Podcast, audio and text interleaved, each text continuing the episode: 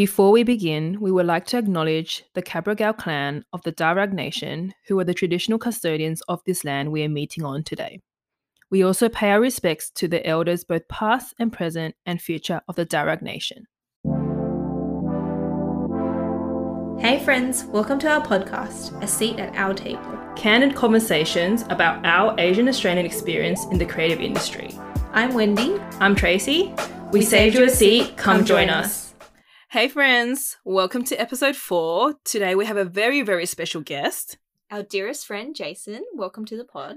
Hey guys, thanks for having me. You're welcome. We're really glad you're here with us today. How's your day today, Jace? Oh, it was pretty pretty good. Had an early start, played volleyball in the morning. Yeah, we're athletes, so that's what we do on Sundays now. Wendy couldn't make it today. Yeah, because I was too busy socializing, you know. She was lying on the grass or whatever she was doing today. Just soaking in the sunshine, you know, which is also very, very important. Yeah. So that's beside the point. You might be wondering why do we have Jason here on our episode today? Today we're talking about imposter syndrome. Highly, highly requested by all our fans, local and international.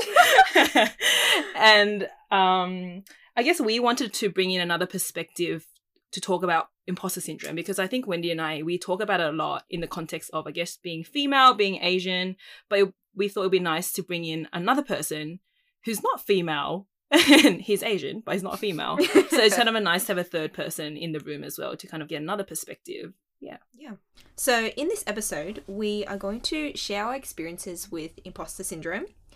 We will reflect on the role of our upbringing and our cultural background and how this has impacted us, and also some tactics to work through imposter syndrome. All right, so let's start with an introduction from Jason. Like, what is your age, your cultural background, what you do for work? Uh, yep. So I'm 25. I'm an Australian-born Chinese, and I've been raised in Western Sydney all my life. Went to public schools in the area as well, um, and then went on to study actuarial studies at uni, and have now been working at a consulting company for almost four years.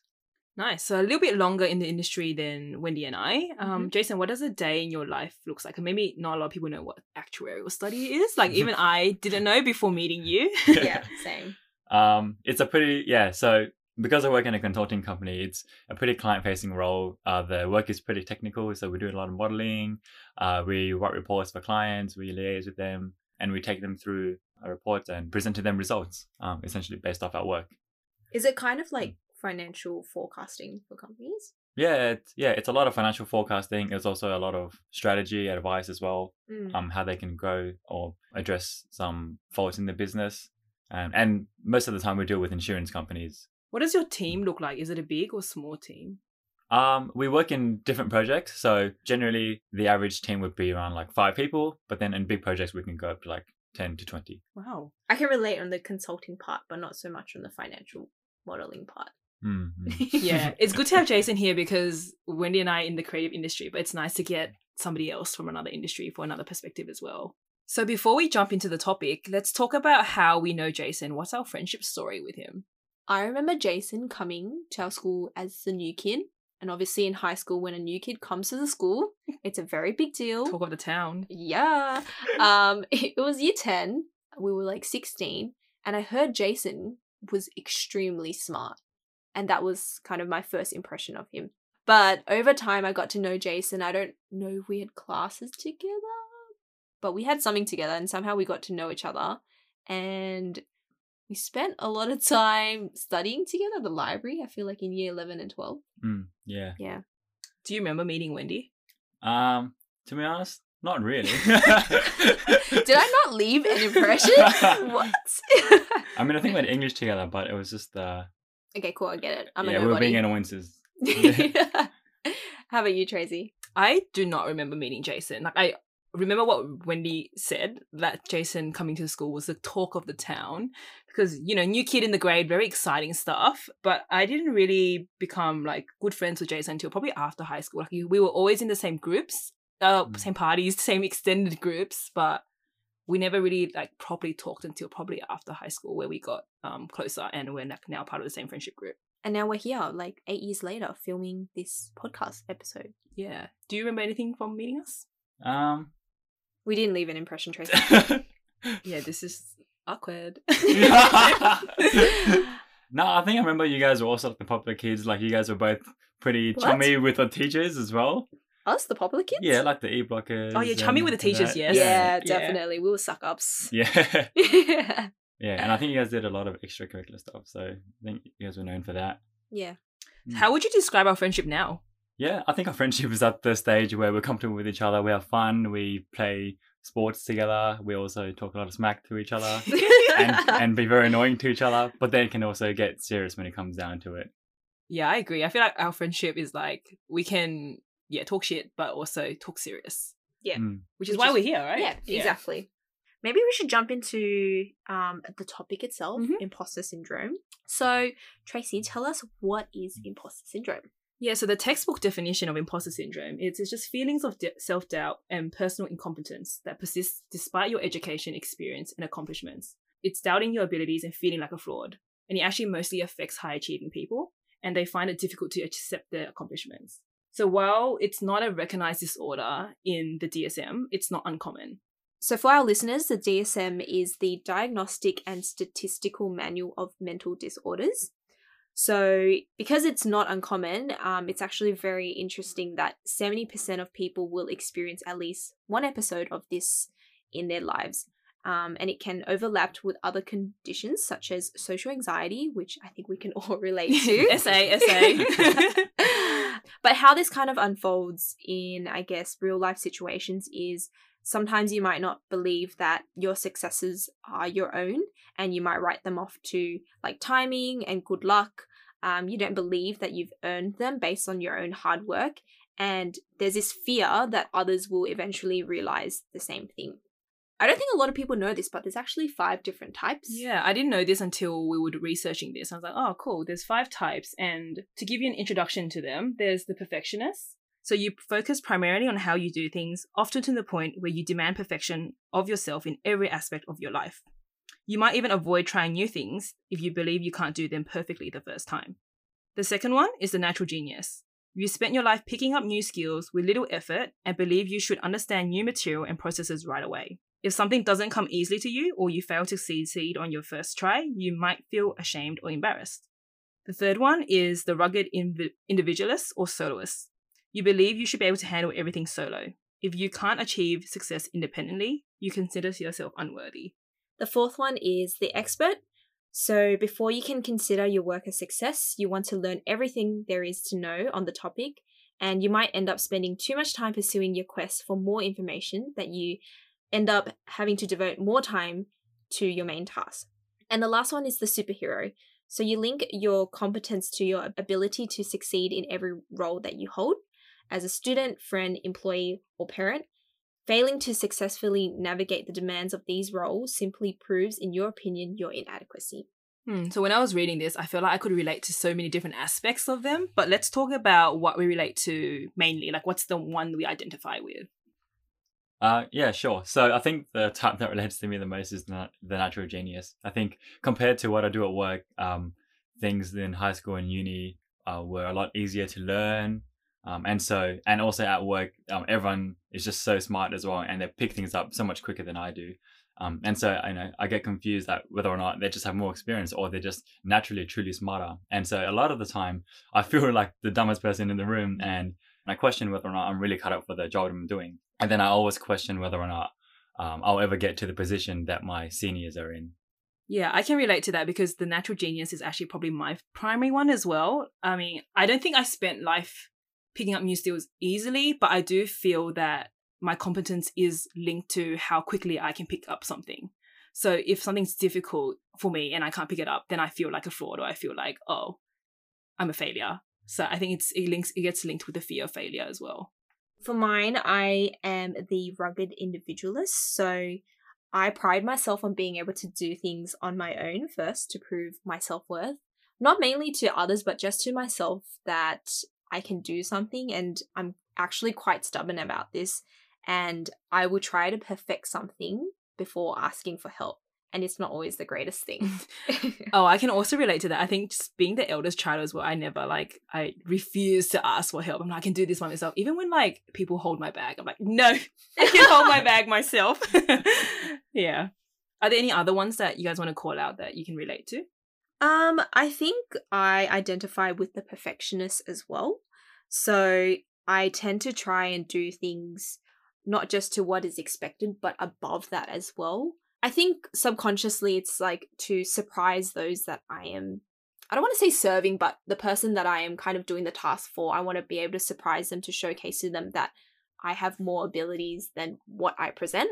And when I'm unable to perform something to the standard that I'm expecting, I end up focusing on the negatives. So this could be in a presentation, if I stumble on my words, I will replay that moment in my head over and over again after it's ended, thinking like, has anybody noticed that I stumbled on my words? Will they think I'm incompetent? Mm. And I just spiral out, and I think it kind of frustrates me because I want to do my best in any job or task I'm given, and I want to be able to give it my all. But so when it doesn't pan out, I get really disappointed, and I think I think about it for days on end.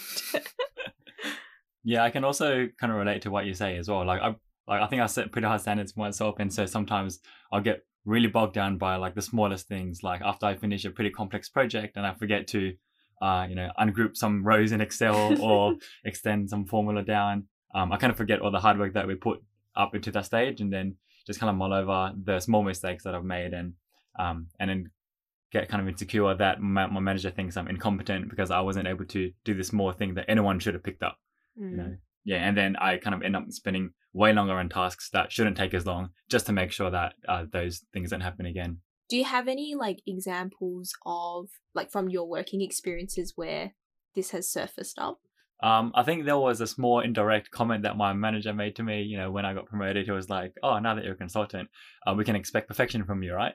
And like i know he said it as a, just a passing comment and probably i didn't mean it so seriously but that kind of just reinforced all the insecurities that i had already um, Yeah. yeah Yeah, it's like when you have imposter syndrome and people don't know you're like you're you're experiencing and they make it, those Mm. comments, you're like, oh, Mm. it just really heightens it, isn't it? Yeah, it's a lot of pressure to put something on somebody. Mm. So we've kind of talked about briefly on the five types and how we relate to it, but like, how often do you guys feel imposter syndrome? Oh, that's a hard question. I don't think you can quantify like imposter syndrome. I think it's just like in the moment, you become so focused in on the very, very small details when something goes like slightly wrong.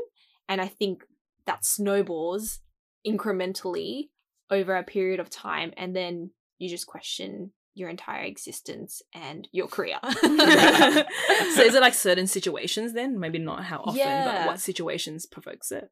I think it's like situations where you know that there's something on the line. So for me, a lot of the times it's probably like client presentations. It's really high pressure environment. You know you need to deliver. And so you put the expectation on yourself to deliver as best as you can. And when you don't reach that expectation, you kind of just end up in disappointment. And it's actually most of the time it's not as bad as you think it is. Mm. Because after a lot of um I guess interactions that I have with clients, I tend to get we tend to debrief and get feedback. And a lot of the time all the things that I thought I did wrong actually my team didn't even notice. Mm. Um I don't know if you guys can relate to that as well. Yeah, I think there are def- uh, definite common situations where it comes up. So, for example, uh, in uh, in meetings, and especially in meetings where I know that I've prepared and like I know the answers to things, but then I just have this thought in my head that, oh, well, if it was important enough, someone else would have said it, or like, um, you know, um, uh, maybe what I'm thinking is probably not right, you know, or uh, they might think that I'm stupid if I, you know, uh, uh, suggest something that's not correct, and so yeah, uh, genuine meetings where I'm it's a bit more harder to speak up. Yeah, I'm like nodding because I'm agreeing with everything Jason is saying. Like, I also find it, especially in meetings where you feel out of place or you feel like maybe you're the most junior person in the room or maybe you're the only minority in the room. I, in those situations, I feel very like anxious. Mm. I feel like, oh, maybe people are expecting me to speak up, but I also feel like what Jason said, like, can I add any value here? Like, Mm. are my thoughts going to be heard? Like, is what I'm thinking even valid? Like, I have those questions in my head, but I know logically, I know I should just be brave enough to speak up. Mm. But there's just something ingrained in me to not do it. Mm. Yeah. And then it feels even worse when like someone else says what exactly what you're thinking, and you're like, "Oh, I should have said that." Well, that's what I was thinking all along. Yeah, exactly. You're like, oh, you know, I was right, or I, you know, I did have something valid to say. I just couldn't speak up for some reason. I'm curious to know, like, what do you guys think if we dig a level deeper? What do you think is the reason why we fear speaking up? Yeah, I I actually think like for me anyway, I feel like mm, probably has something to do with our upbringing. I think in Asian cultures, we're not taught to speak up. We're taught to listen to our elders, respect your elders, only listen, don't talk back. Yeah, I resonate with that so much, especially growing up with a family of four girls and being the third. I think I've mentioned this in a previous episode, but I was always taught like my older sister is the one who's right. And even though that was very, very frustrating, I think it was really drilled into me and subconsciously that's translated into the workplace where rank and level is such a kind of big part of framing my expectations of how I should behave in certain scenarios. Um, but interestingly enough, in my new company that I've been at for about five months, we challenge everybody to adopt a challenger mindset, which is about bring forth your um, kind of your opinions and your if you have something to say that probably challenges what someone else is saying, the environment should be safe enough that you can do that. And I think that took me a long time to try and adopt because I was just so used to a very um, classic corporate hierarchy where whatever the people at the top say kind of goes. And so um, going into a more flat hierarchy, it became kind of uncomfortable for me to try and adopt a challenger mindset because I really questioned whether or not I was um, I had any value to add.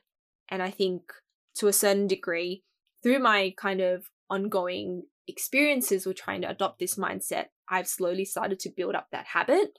But you kind of do it within reason as well. It's still uncomfortable to this day. Yeah, I think it's uncomfortable, but it's great to have a culture that like promotes it and accepts it, right? And actually have role models that people who are encouraging you to do those things. Yeah.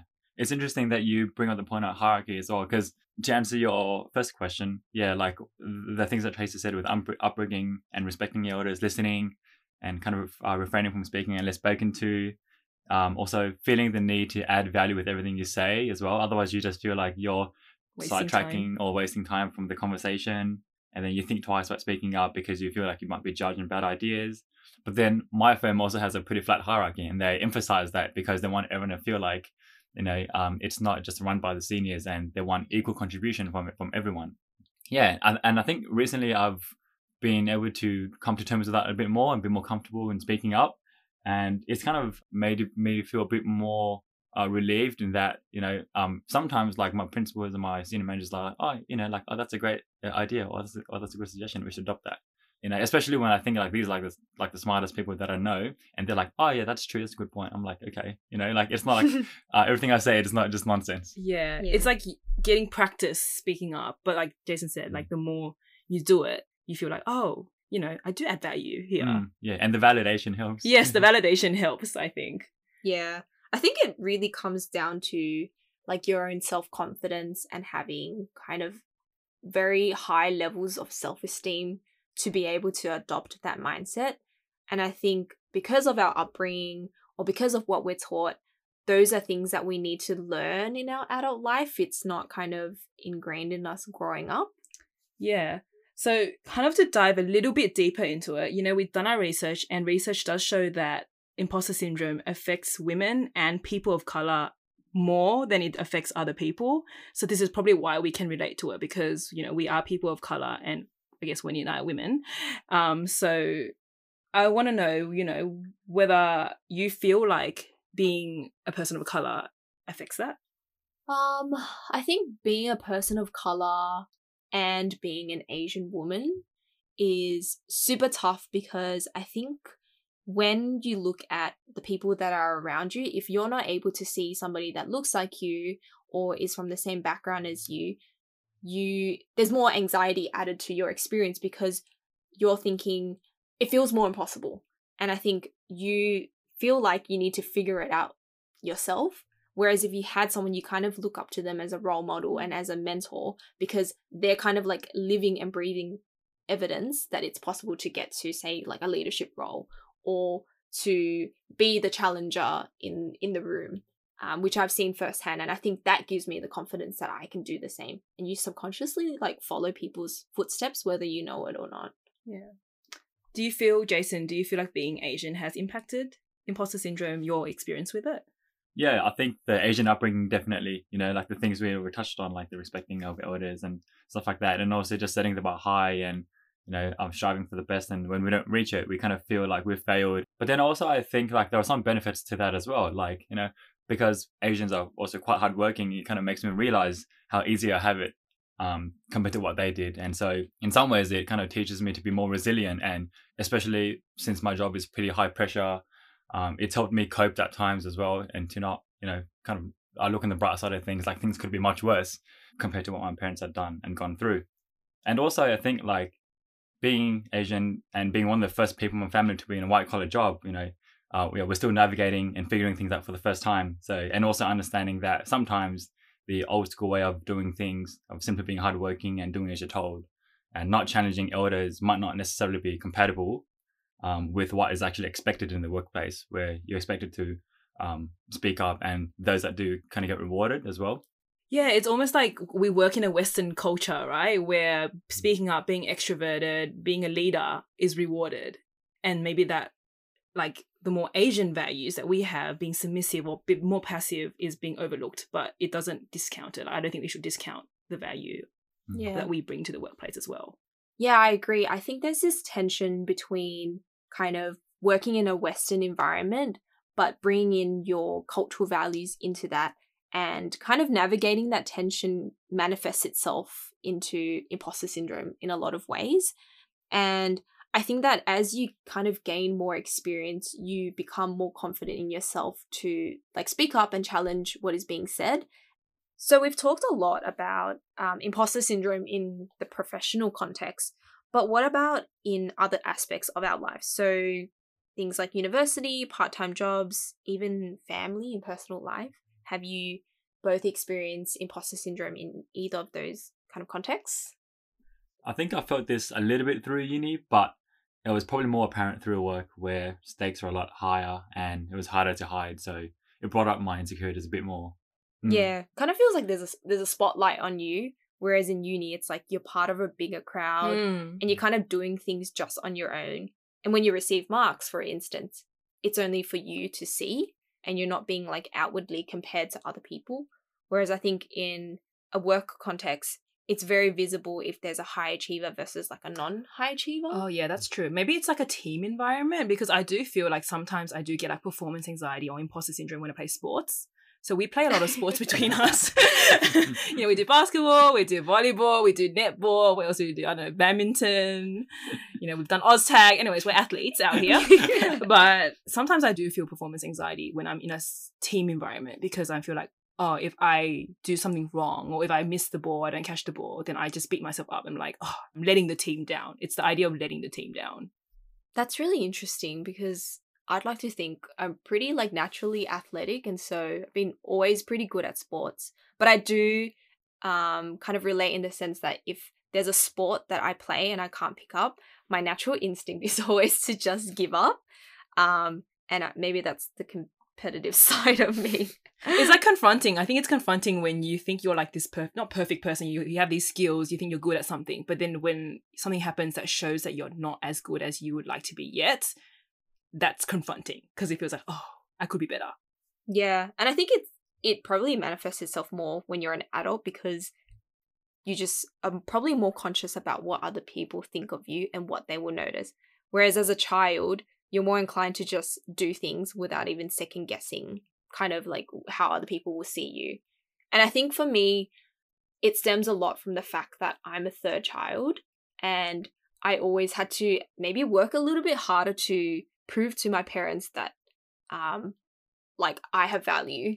And I, I guess I didn't feel as noticed as my sisters were. Hmm. Do you relate to that, Jason? Because you're the middle child. Yeah, yeah.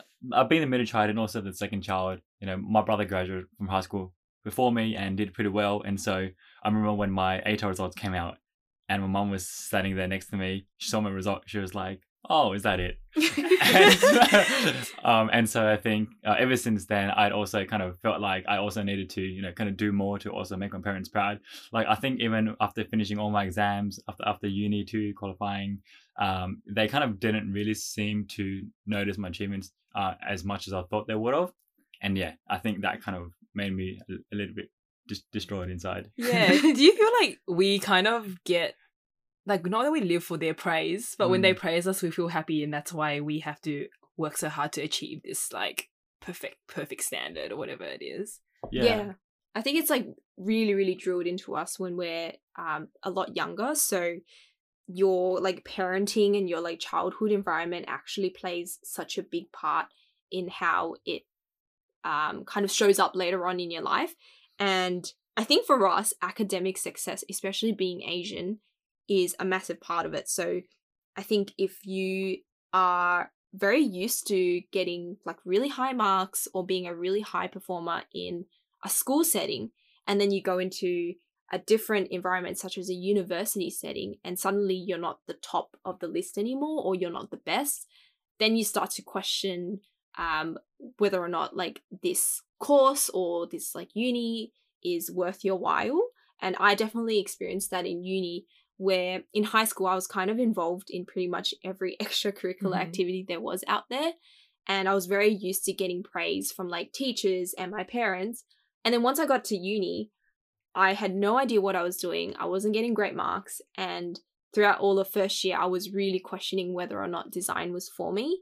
And in a way, I actually think that it humbled me because I stuck through it, got to second year. And from then on, I think once I started to focus on my own lane, that was when I was able to kind of combat those feelings of imposter syndrome.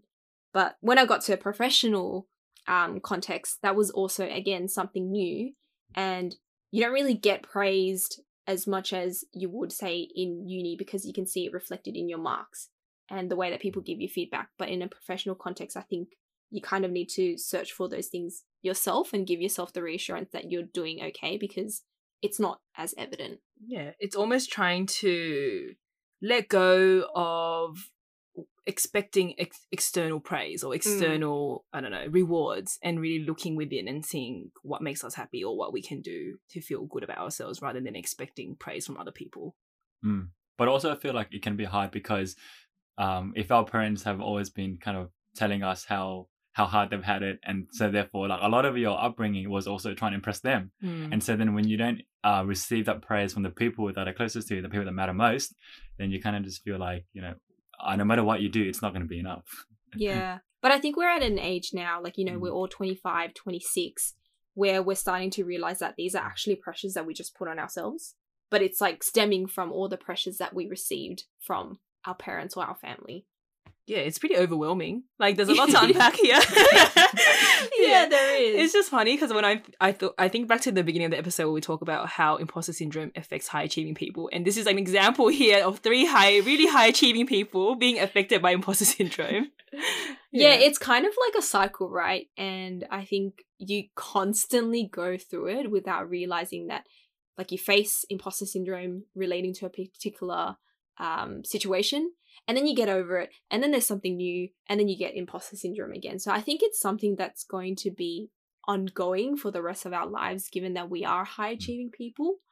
But I reckon there are ways that you can kind of combat them one by one to build up more confidence. So it's not the first thing that you gravitate towards, like that mindset. Yeah. So what like are there any tactics that work for you you to you know to overcome imposter syndrome?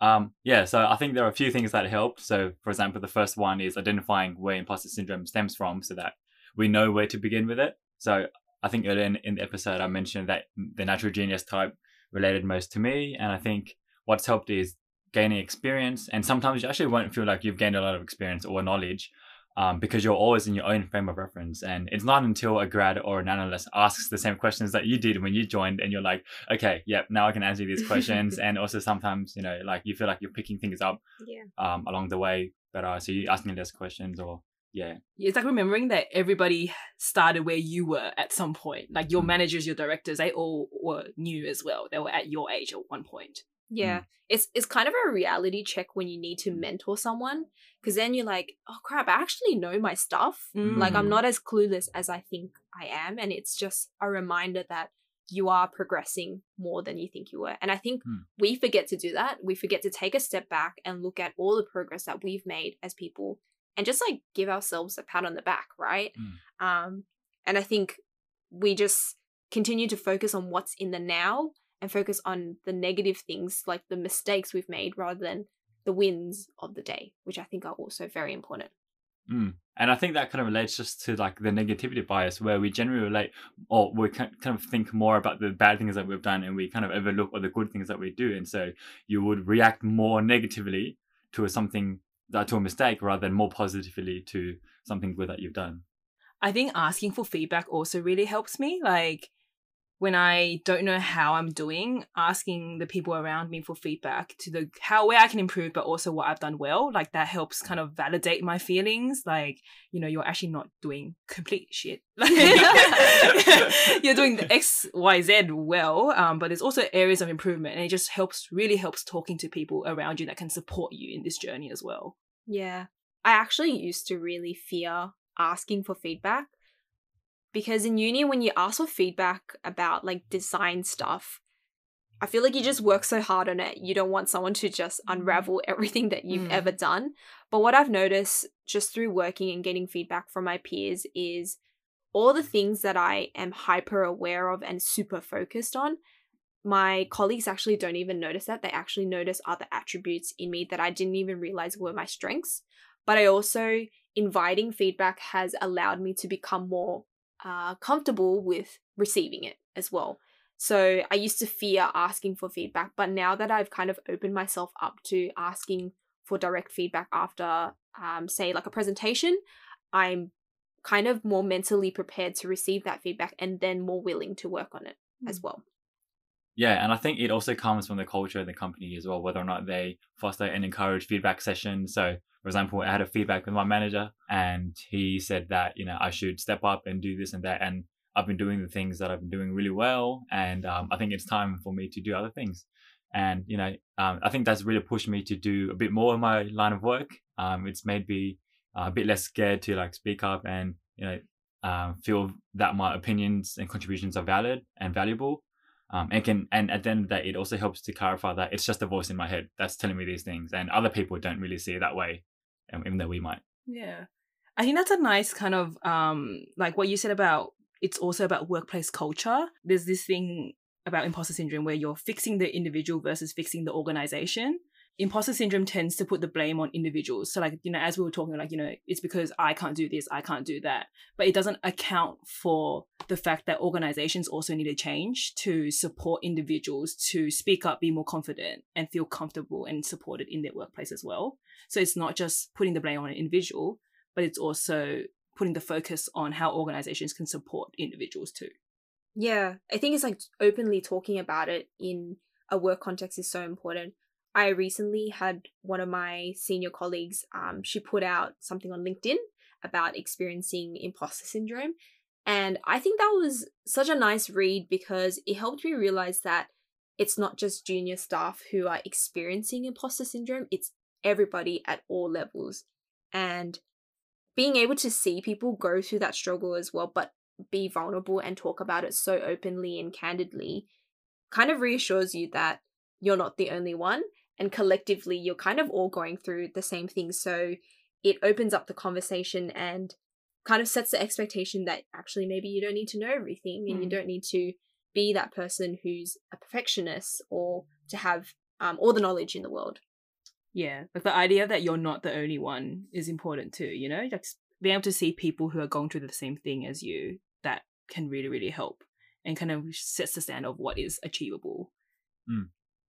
Yeah i think also being able to see people in your organization that are at higher levels go through the same thing as you and also people that have similar traits and characteristics. Like you know for example i've always been uh, scared to speak up and so you know at the senior level i see uh, my manager he's also very introverted and also uh, doesn't talk as much. But then um, seeing that it's a system that's based on meritocracy means that you know the expectation, the pressure there might be removed a little bit, and it's you know as long as you're you're doing good work and you're doing what you're asked to do, you know. Yeah. um, yeah, it really comes down to diversity and inclusion in the workplace. Like if you can see, like Jason said, people who have a similar personality, similar traits in higher positions, then you feel like, oh, I can do that too.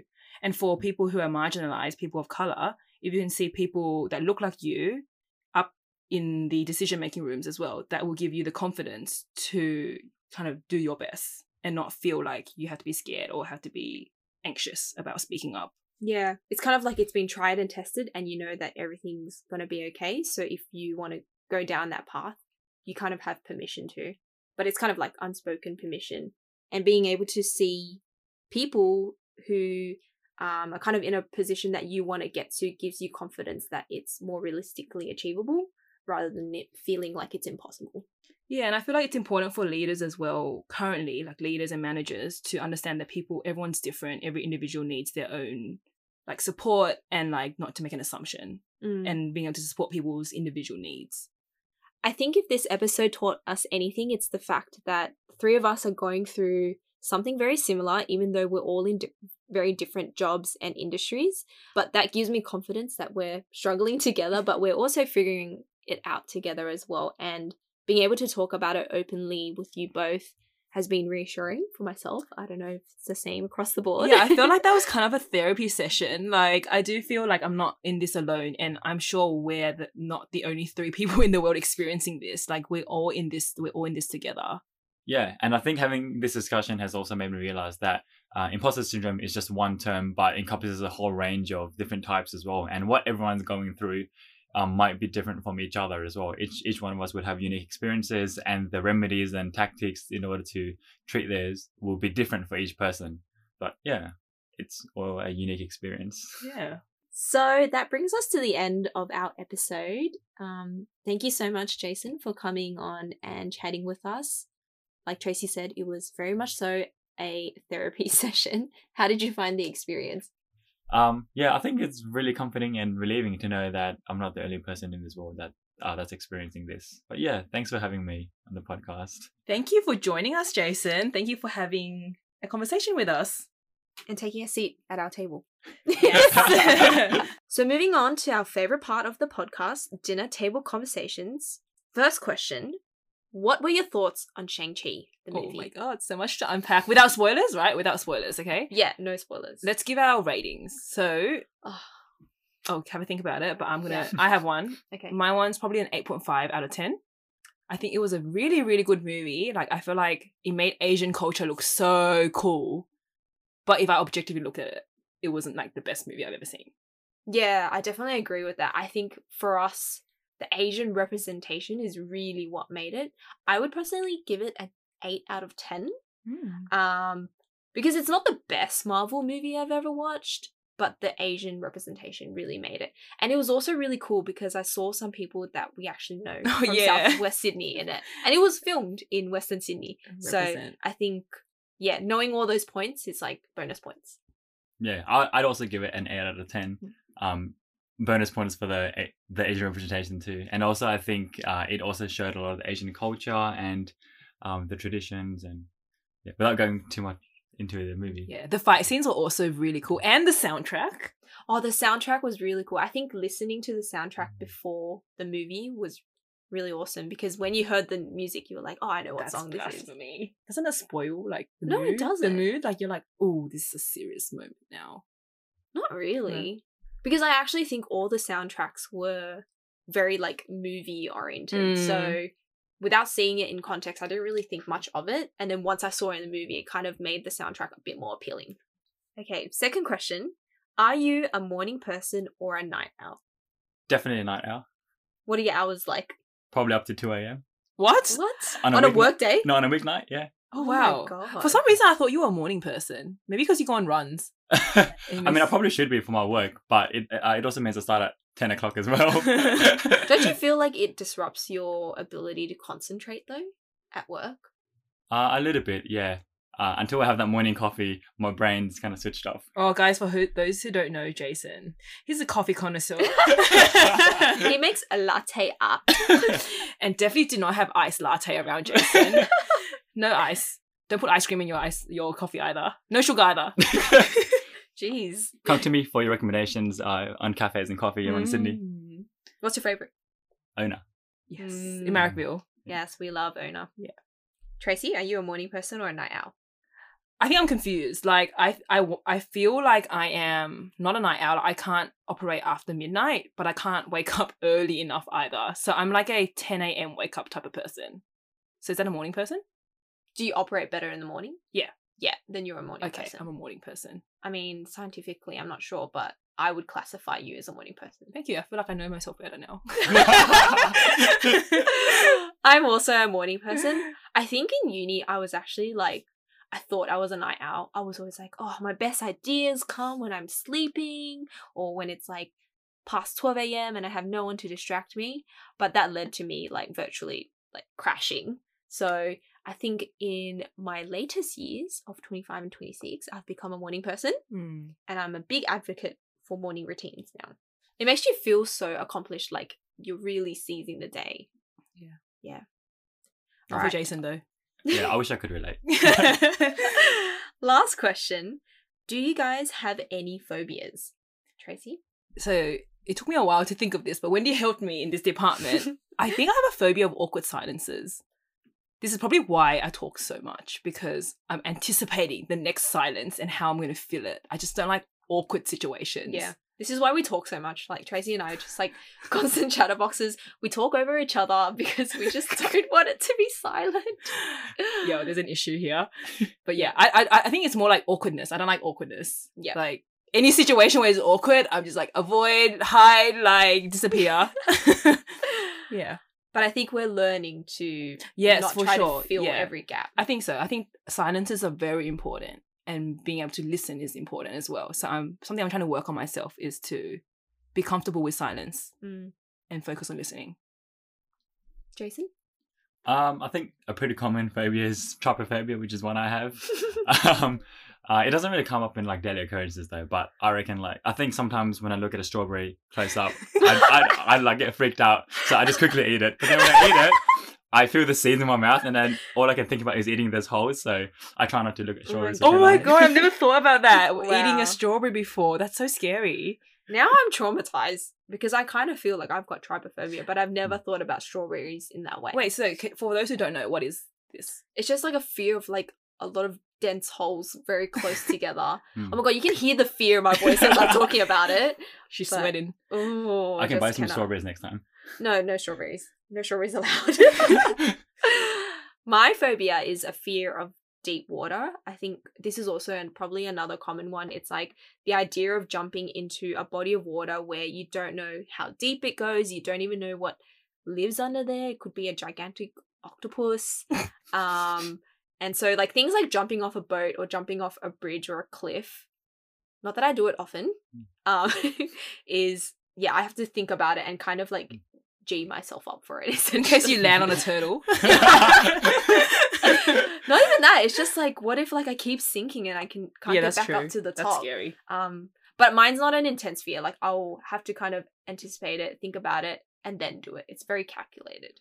I also have that fear as well, and I it's pretty intense. Like I like, I'd get it if I went to the swimming pool and I went to the deep end. So I so whenever I swim, I'd go to the deep end and quickly swim back because I can't stand at the deep end. That's so good. Oh, that kind of reminds me, you know, apparently there's a theory out there that all phobias that humans have is related to the fear of death.